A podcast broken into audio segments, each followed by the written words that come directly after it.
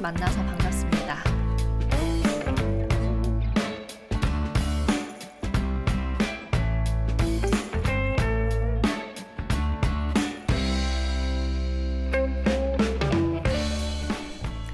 오늘은 정말 뜬금없겠지만 개발자인 제가 일상에서 철학을 가까이 두고 사는 이유에 대한 이야기를 나눠볼까 합니다. 정말 뜬금이 없죠?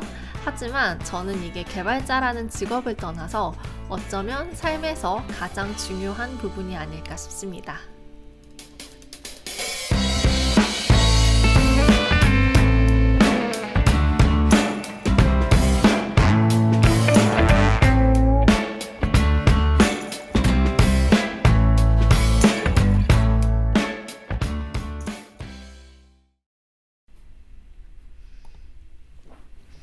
네. 정말 뜬금이 없습니다. 이번 에피소드의 제목, 개발자인 내가 철학을 공부하는 이유. 네. 철학과 개발. 뭐 정말 거의 뭐 우주의 양극단에 있는 것 같은 단어들의 조합이 아닐까 싶은데요. 실은 제가 이 주제를 준비하게 된 이유가 있어요. 저는 네, 뭐 이제 앞서 인사말에서도 언급을 했지만 평소에 철학과 관련된 책을 저 스스로 생각하기에는 평균적인 일반인보다는 좀 많이 읽는다고 자부를 합니다. 약간 어떻게 보면 좀 강박적으로 철학책을 찾아 읽는 것도 있는 것 같아요. 네. 아무튼. 근데 제가 이제 재작년에 개발자로 입사를 하고 나서 회사에서는 개발 일을 하면서도 주말에는 틈틈이 철학 공부를 많이 했단 말이죠. 근데 그걸 보고 그 당시에 개발자였던 남자친구가 되게 그걸 안 좋게 봤다고 해야 하나? 뭐라 하지? 그러니까 아무튼 이게 약간 어떤 시선으로 그걸 바라보고 있었냐면 개발자가 개발 공부 안 하고 놀고 있다는 식으로 그걸 생각하는 것 같았어요. 그러니까 늦은 나이에 뒤늦게 개발 일에 뛰어들었으면 부지런히 개발 공부를 해야 하는데 주말에 그거 안 하고 철학책 읽고 있다는 거죠. 근데 그도 그럴 것이 그 당시 그 사람은 정말 머릿속에 개발밖에 안 들어있던 사람이었어요. 컴퓨터 공학을 전공한 사람이었고, 그냥 진짜 완전 이공 계열의 사람이었는데, 그 제가 그 차이를 어디서 가장 크게 느꼈냐면요. 그 이제 같이 서점에 간 적이 있어요. 그래서 제가 이제 철학 코너를 들여다보고 있으니까 이제 같이 이제 둘러보고 있었는데 그때 그 책장에 그 애덤 스미스의 도덕 감정론이라는 책이 꽂혀 있었단 말이에요. 그래서 이제 그게 되게 두꺼운 책이거든요. 그 책을 딱 보고 그 사람이 자기 도덕에도 감정이 있어? 라고 묻는 거예요. 그래서 저는 근데 대학 시절에 저는 그 애덤 스미스의 도덕 감정론을 직접 읽어보기도 했었거든요. 뭐 이제 그래서 제가 그렇게 얘기를 했어요. 이거 애덤 스미스잖아. 국부론 쓴 사람. 그랬더니 그 사람이 그게 뭐냐고 되묻는 거예요. 근데 제가 이거는 그 사람을 무시하는 게 아니라 아무래도 저는 태어나서 30년을 넘게 문과의 세계에서 살아왔잖아요. 그래서 제가 그때 태어나서 국부론 모르는 사람을 처음 본 거예요. 그래서 제가 순간 너무 놀랐고 당황해가지고 아니 국부론 그 보이지 않는 손을 모르냐고 다시 되물었어요. 그랬더니 그럼 자긴 이거 알아? 하면서 이제 무슨 분자 구조 화학 관련한 내용을 이렇게 던졌는데 당연히 저는 모르죠. 뭐 화학이라고는 고1 때 배운 게 끝이니까. 그래서 아, 이게 문과로 살았느냐, 이과로 살았느냐의 차이가 이렇게 클 수가 있구나라는 생각을 했어요. 뭐, 결과적으로는 점점 통하는 대화가 없어져서 헤어지긴 했는데, 뭐, 그 사람이 이 방송을 들을지는 모르겠지만, 저는 잘 헤어졌다고 생각합니다. 뭐, 일방적으로 제가 차이기는 했는데, 근데 이제, 뭐 잘 헤어졌다고 저는 지금은 생각해요. 그리고 제가 이제 연애를 한 번씩 끝내면서 이렇게 그 남자를 보는 기준이 하나씩 하나씩 추가가 되거든요. 근데 제가 그렇게 차이고 나서 그 생각을 했어요. 그래서 다 아무리 뭐 문과건 이과건 뭐 상관없는데 다음에 만날 땐 최소 애덤 스미스의 국부론을 알지는 못해도 최소 이걸 들어본 사람은 만나야겠다. 약간 이런 생각을 하긴 했어요. 근데 이게 그, 그 사람의 지적 수준을 무시하는 게 아니라 최소한 그 연애를 하려거든 대화가 통하는 지점이 있어야 하는 거잖아요. 그런데 진짜 너무 다른 세계에서 평생을 살아온 두 사람이었다 보니까 나중엔 결국 진짜 나눌 얘기가 없어져서 헤어지게 되었거든요. 그런 경험을 하면서 아, 그래도 좀 뭔가가 이렇게 관심사라든가 뭐, 뭐 전공이 아니더라도 적어도 그런 것들이 조금 통하는 지점이 있는 사람을 만나서 연애를 해야겠다라는 생각을 했었어요. 뭐, 네, 뭐 그런 생각을 해봤다는 얘기였습니다. 참고로, 애덤 스미스의 국부론을 모르시는 분들을 위해서 설명을 드리자면, 애덤 스미스는 고전 경제학의 아버지죠. 그래도 여러분들이 중고등학교 나오면서 보이지 않는 손. 이거는 한 번은 들어보셨을 것 같기는 해요. 네. 시장에서 각 개인이 자신의 이익을 추구하도록 내버려 두면 그 시장에 보이지 않는 손에 의해서 결과적으로 사회 전체의 복지가 증진되고 국가가 발전한다 라고 했던 국가는 시장에서 최소한의 경찰 역할만을 담당해야 한다라는 그런 야경 국가론을 제시한 아주 유명한 경제학자입니다. 아무튼 본론으로 돌아가서요. 저는 그 당시에 그 사람이 제가 철학책 읽고 철학을 공부하는 걸 노는 거라고 생각하는 게 되게 마음에 걸렸었어요. 왜냐하면 어쨌든 제가 되게 그래도 빠른 시간 안에 개발자로 취업을 하고 또 아예 몰랐던 새로운 분야의 지식을 습득함에 있어서 그래도 그렇게까지 힘들어 하지는 않는 게 저는 그래도 제 나름대로는 인문학의 베이스가 탄탄하게 잡혀 있어서라고 저는 생각을 하거든요. 일단 저는 좀 독해력이 좋은 편이에요. 그러니까 어떤 텍스트든지 평균적인 사람들보다는 좀 빠르게 읽어내는 편인 것 같아요. 그런데 이게 제가 머리가 좋아서가 아니라요. 노력을 많이 해서 제가 직접 길러낸 능력치입니다. 그러니까 제가 20대 초반에 제가 엄청 그 철학에 관심이 많았을 때가 있었어요. 그래서 음, 처음에는 이제 입문서, 개설서 위주로 책을 보다가 처음으로 제가 철학 원전을 읽게 된 게 그 한스 게오르그 가다머라는 학자의 진리와 방법이라는 책이었는데요. 부연을 하자면 그 현대 철학에서 보면 이렇게 현대 철학도 여러 갈래가 있어요. 거기에 보면 이제 현상학, 해석학 이런 쪽이 있는데 이 중에서 이제 해석학 그 수학에서 말하는 해석학이 아니라 철학에서 나오는 해석학입니다. 네, 그 해석학을 거의 뭐 창시했다시피 한 아주 그 해석학의 대가인 학자고요. 네, 가다머, 한스 게오르그 가다머라는 학자고 이제 진리와 방법은 그 학자의 거의 대표적인 저서예요. 그래서 제가 그 당시에 현대 철학에 좀 관심이 많았어서 이 책을 어쩌다가 한번 읽어보게 됐어요. 그런데 진짜 난해하고 봐도 봐도 뭔 말인지 모르겠고 완전 외계어인 거예요. 뭐 대부분의 철학 원전이 그렇지만 한국말로 쓰여 있지만 한국어가 아닙니다. 네, 읽을 수가 없어요. 그래도 진짜 제가 그 당시에 무슨 욕심이 있었는지는 모르겠는데 이 책을 처음부터 끝까지 다 읽어내고 싶다는 의지가 막 타오르는 거예요. 그래서 그때 무슨 고시 공부하는 사람처럼 학교 도서관에서 이렇게 각 잡고 앉아가지고 처음부터 끝까지 이 책을 진짜 꾸역꾸역 읽었습니다. 그러고 나서 제가 진짜 놀라운 경험을 하게 되는데요. 정말 어려운 책을 그렇게 처음부터 끝까지 한 권을 읽어냈잖아요. 그리고 그 책이 정말 문장 하나하나 하나하나가 정말 엄청나게 논리적으로 촘촘하게 연결되어 있는 그런 책이었거든요. 오래전에 읽어서 내용이 기억이 나지는 않지만 아무튼 그랬던 걸로 기억해요. 그래서 그렇게 논리적으로 아주 촘촘하게 연결되어 있는 문장들을 읽고 한편에 완결된 논리를 그렇게 받아들이고 나니까 그 다음부터 책 읽는 속도가 엄청 빨라진 거예요. 제가 진짜 저 너무 제 스스로 놀랐어요. 예전에는 되게 어렵게 읽어냈던 텍스트도 막 술렁술렁 읽히고요. 그러니까 책 읽는 게 더 재밌어지는 거예요. 왜냐하면 예전에는 이해하지 못했던 것들을 이해할 수 있게 되니까. 그래서 제가 이제 그 당시에 막 책을 많이 읽었어요.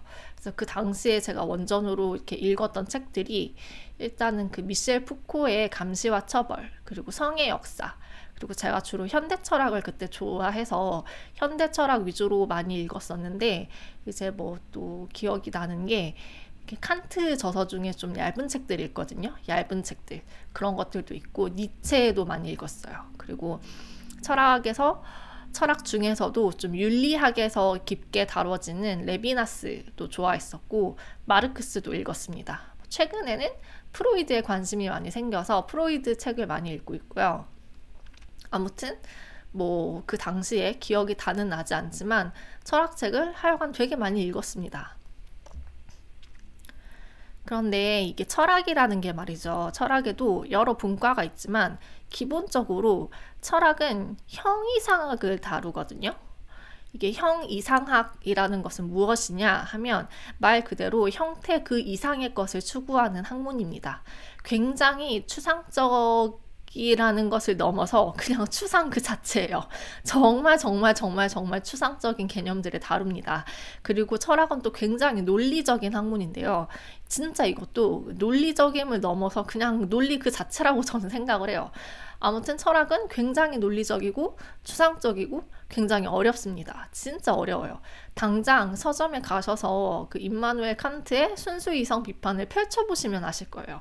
이게 그냥 일반인들이 쉽게 접근할 수 있는 지식의 영역은 결코 아니에요.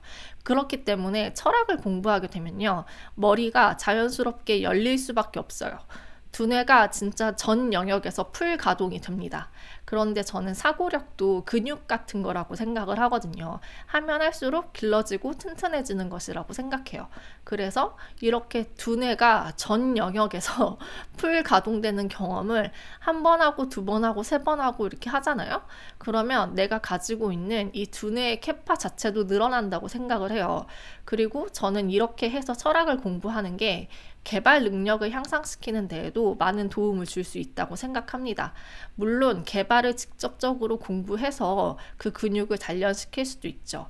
그런데 개발이나 공학을 공부하는 것보다 철학 공부에 제가 좀 더 그래도 비중을 두는 이유는요. 철학은 제 삶 자체에 직접적으로 다이렉트로 영향을 미치는 학문이거든요. 내가 어떻게 살아야 하는지, 왜 살아야 하는지, 그리고 세상을 살면서 또 이 세상을 향해서 또 나 자신을 향해서 갖게 되는 무수히 많은 의문들 이것들에 대한 하나의 실마리를 제공해 주는 게 바로 철학이다라고 저는 생각을 합니다. 제가 처음에 그 철학에 관심을 갖게 된 계기는 그 전공 수업을 듣게 되면서였는데요. 원래 저는 그 전까지만 해도 철학을 아주 극혐하던 사람이었어요. 뭔가 철학은 지적 허세 부리는 사람들이나 공부하는 그런 부분이라고 생각을 했거든요. 그런데 제가 대학교 3학년 때 교육 철학 개론이라는 수업을 들으면서 발표를 했어야 했는데요. 제가 그 당시에 발표를 해야 했던 주제가 비트겐슈타인 사상에 관한 거였어요. 그런데 그때 제가 듣던 수업이 교육 철학 개론이잖아요. 이게 그 개론서에 나와 있는 내용들로만 가지고서는 도저히 이게 무슨 말인지 이해가 안 되는 거예요. 근데 저는 제가 머리로 이해를 해야 받아들일 수 있고 남한테 말로 설명을 할 수가 있어요. 이게 제가 MBTI가 아주 찐 INFP거든요. 이게 정식 검사 받아서 나온 결과예요.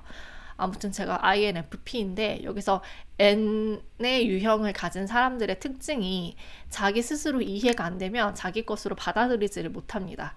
그래서 제가 앞에서 비트겐슈타인 사상에 대해서 직접 말로 앞에서 설명을 해야 하는 상황이잖아요. 그런데 이해가 되지 않으니까 발표 준비를 못 하겠는 거죠. 그래서 학교 중앙 도서관에 가서 그냥 아무거나 비트겐슈타인이라는 이름이 보이는 그나마 좀 쉽고 가벼워 보이는 책 세 권을 골라다가 그 자리에서 한번 읽어보기 시작했어요. 그런데 진짜 이게 충격인 거예요. 세상에 이런 게 있었다니 약간 이런 느낌이었거든요. 뭐랄까요? 좀 이렇게 제가 되게 학창 시절에 되게 많이 우울해하고 뭔가 이제 나 자신과 세상에 대한 불신 과 회의 와 의문이 되게 가득 차 있던 사람이었는데 그러니까 내가 혼자서 고민해 오던 것들을 이미 수십 년, 수백 년 전에 학자들이 다 고민을 해서 저마다의 답을 제시하고 있었던 거예요. 근데 저는 그걸 몰랐던 거죠. 그래서 제가 그때 비트겐슈타인의 책들을 읽고 아, 이거다 싶어서 이걸 내가 공부를 해야겠구나 해서 그때부터 철학에 관심을 가지기 시작했어요. 그래서 아주 길고 길게 돌아와 봤는데 본론으로 돌아가겠습니다. 개발자인 내가 철학을 공부하는 이유라 한다면 실은 우울함을 해소하기 위한 하나의 저만의 방법입니다. 그러니까 철학을 공부하면 제가 외롭거나 우울하지 않아요.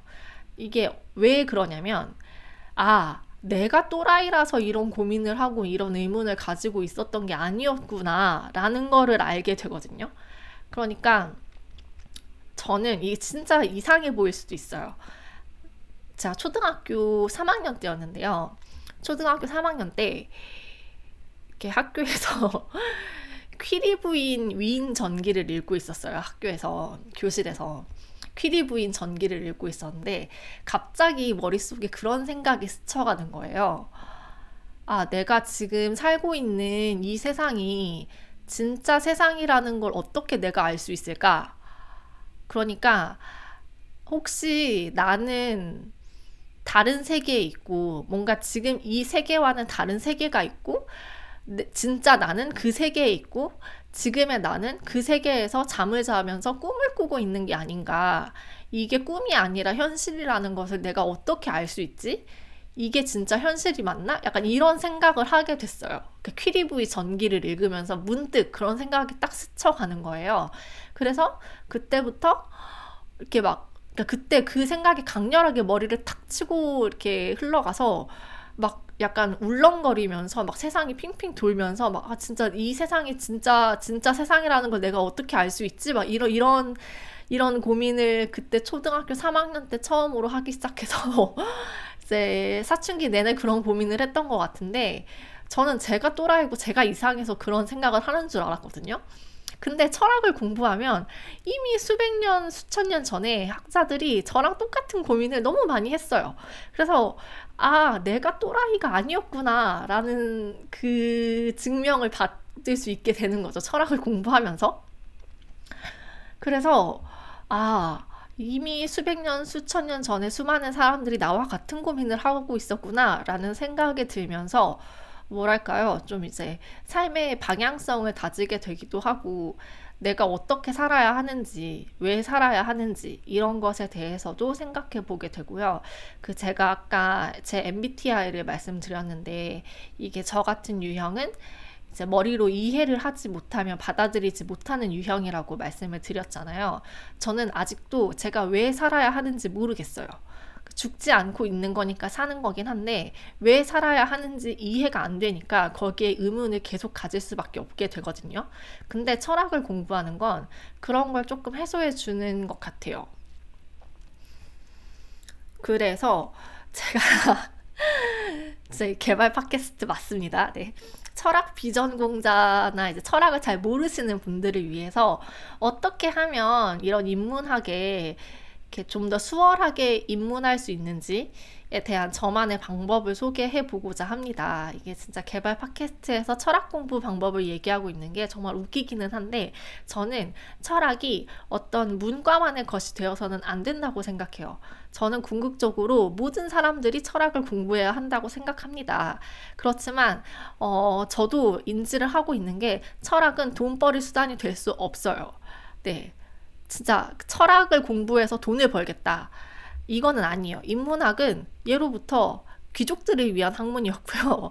그 철학은 돈을 벌기 위한 학문은 아니에요. 그렇지만 우리 삶에서 꼭 필요한 부분이라고 생각을 해요.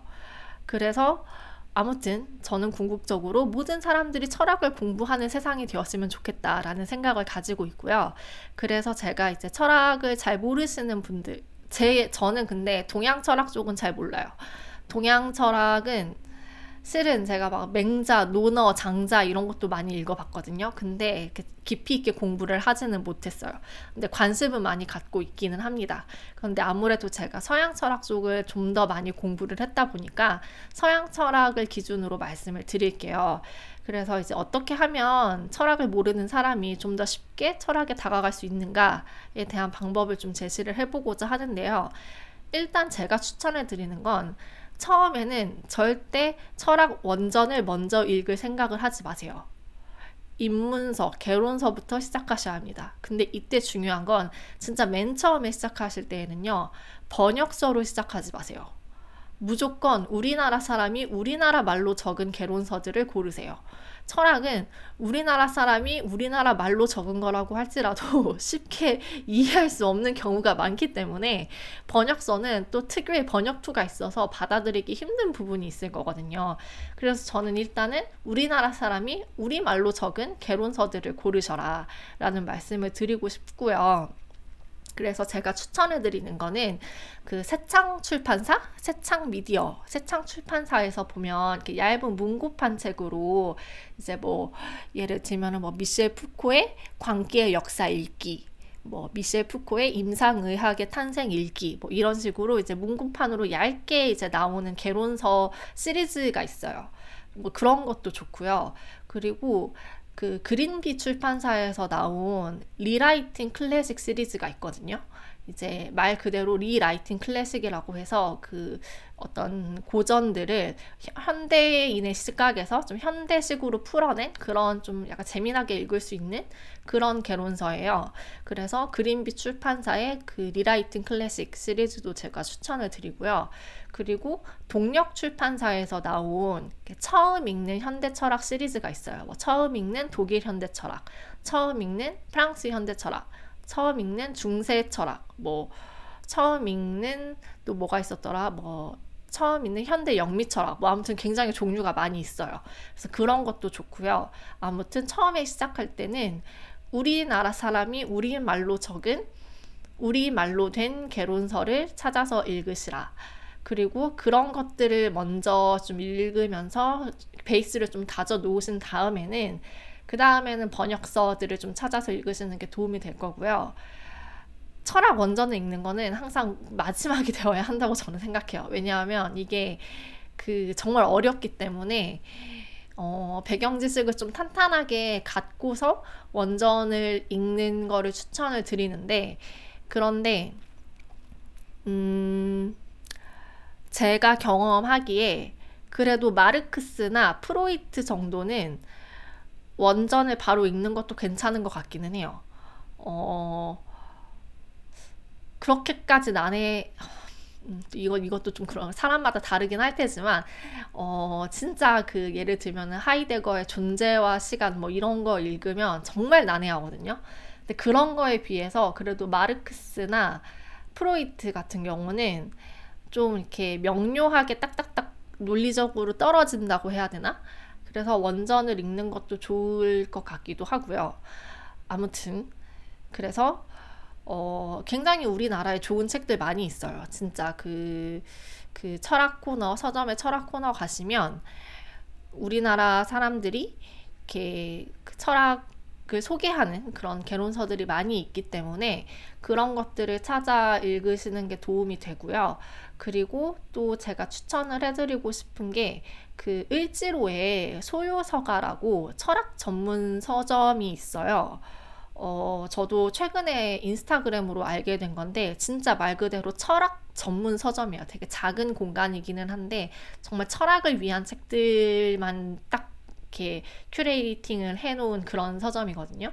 저도 거길 몇 번 가봤는데 진짜 좋은 책들이 많이 있더라고요. 거기에 정말 그 아 정말 철학을 좀 공부해본 사람들이 이렇게 curating을 했구나. 약간 그런 게 느껴지는 약간 그런 정성이 느껴지는 서점이어서 그런 데 가셔서 이렇게 좀 둘러보시는 것도 나쁘지 않을 것 같아요. 네.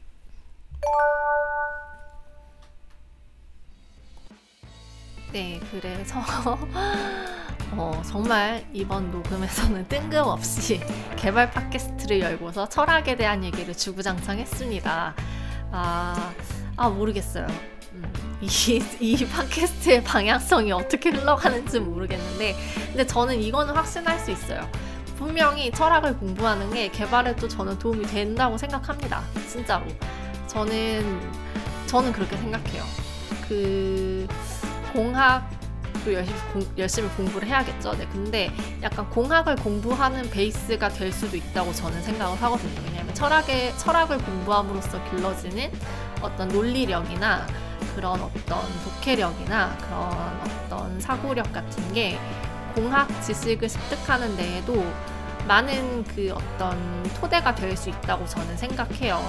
그래서 어, 많은 분들이 철학에 관심을 가지고 네, 공부를 많이 해 주셨으면 그래서 이제 철학 좋은 철학 책들이 많이 팔리고 또 그렇게 좋은 철학 책들을 써주시는 철학 사상가들이 많아지고 그런 사람들이 또 좋은 책을 많이 내주시고 그런 책들이 많이 팔리고 네, 그런 세상을 조금 기원을 해봅니다. 네, 제 저의 개인적인 아주 자그마한 소망이 소망이었는데 네 아무튼 아 정말 뜬금없는 네 에피소드 이번 에피소드는 정말 뜬금없다고 저는 생각하긴 하지만 그래도 뭔가 좋은 걸 하나라도 더 알려드리고 싶은 마음에 이 주제를 이렇게 준비를 해보게 됐습니다. 네, 어이없으셨겠지만 이 시간 그래도 끝까지 이렇게 들어주신 여러분들께 정말 진심으로 감사드린다는 말씀을 전하고 싶고요. 저는 다음에 다른 에피소드로 찾아오도록 하겠습니다. 감사합니다.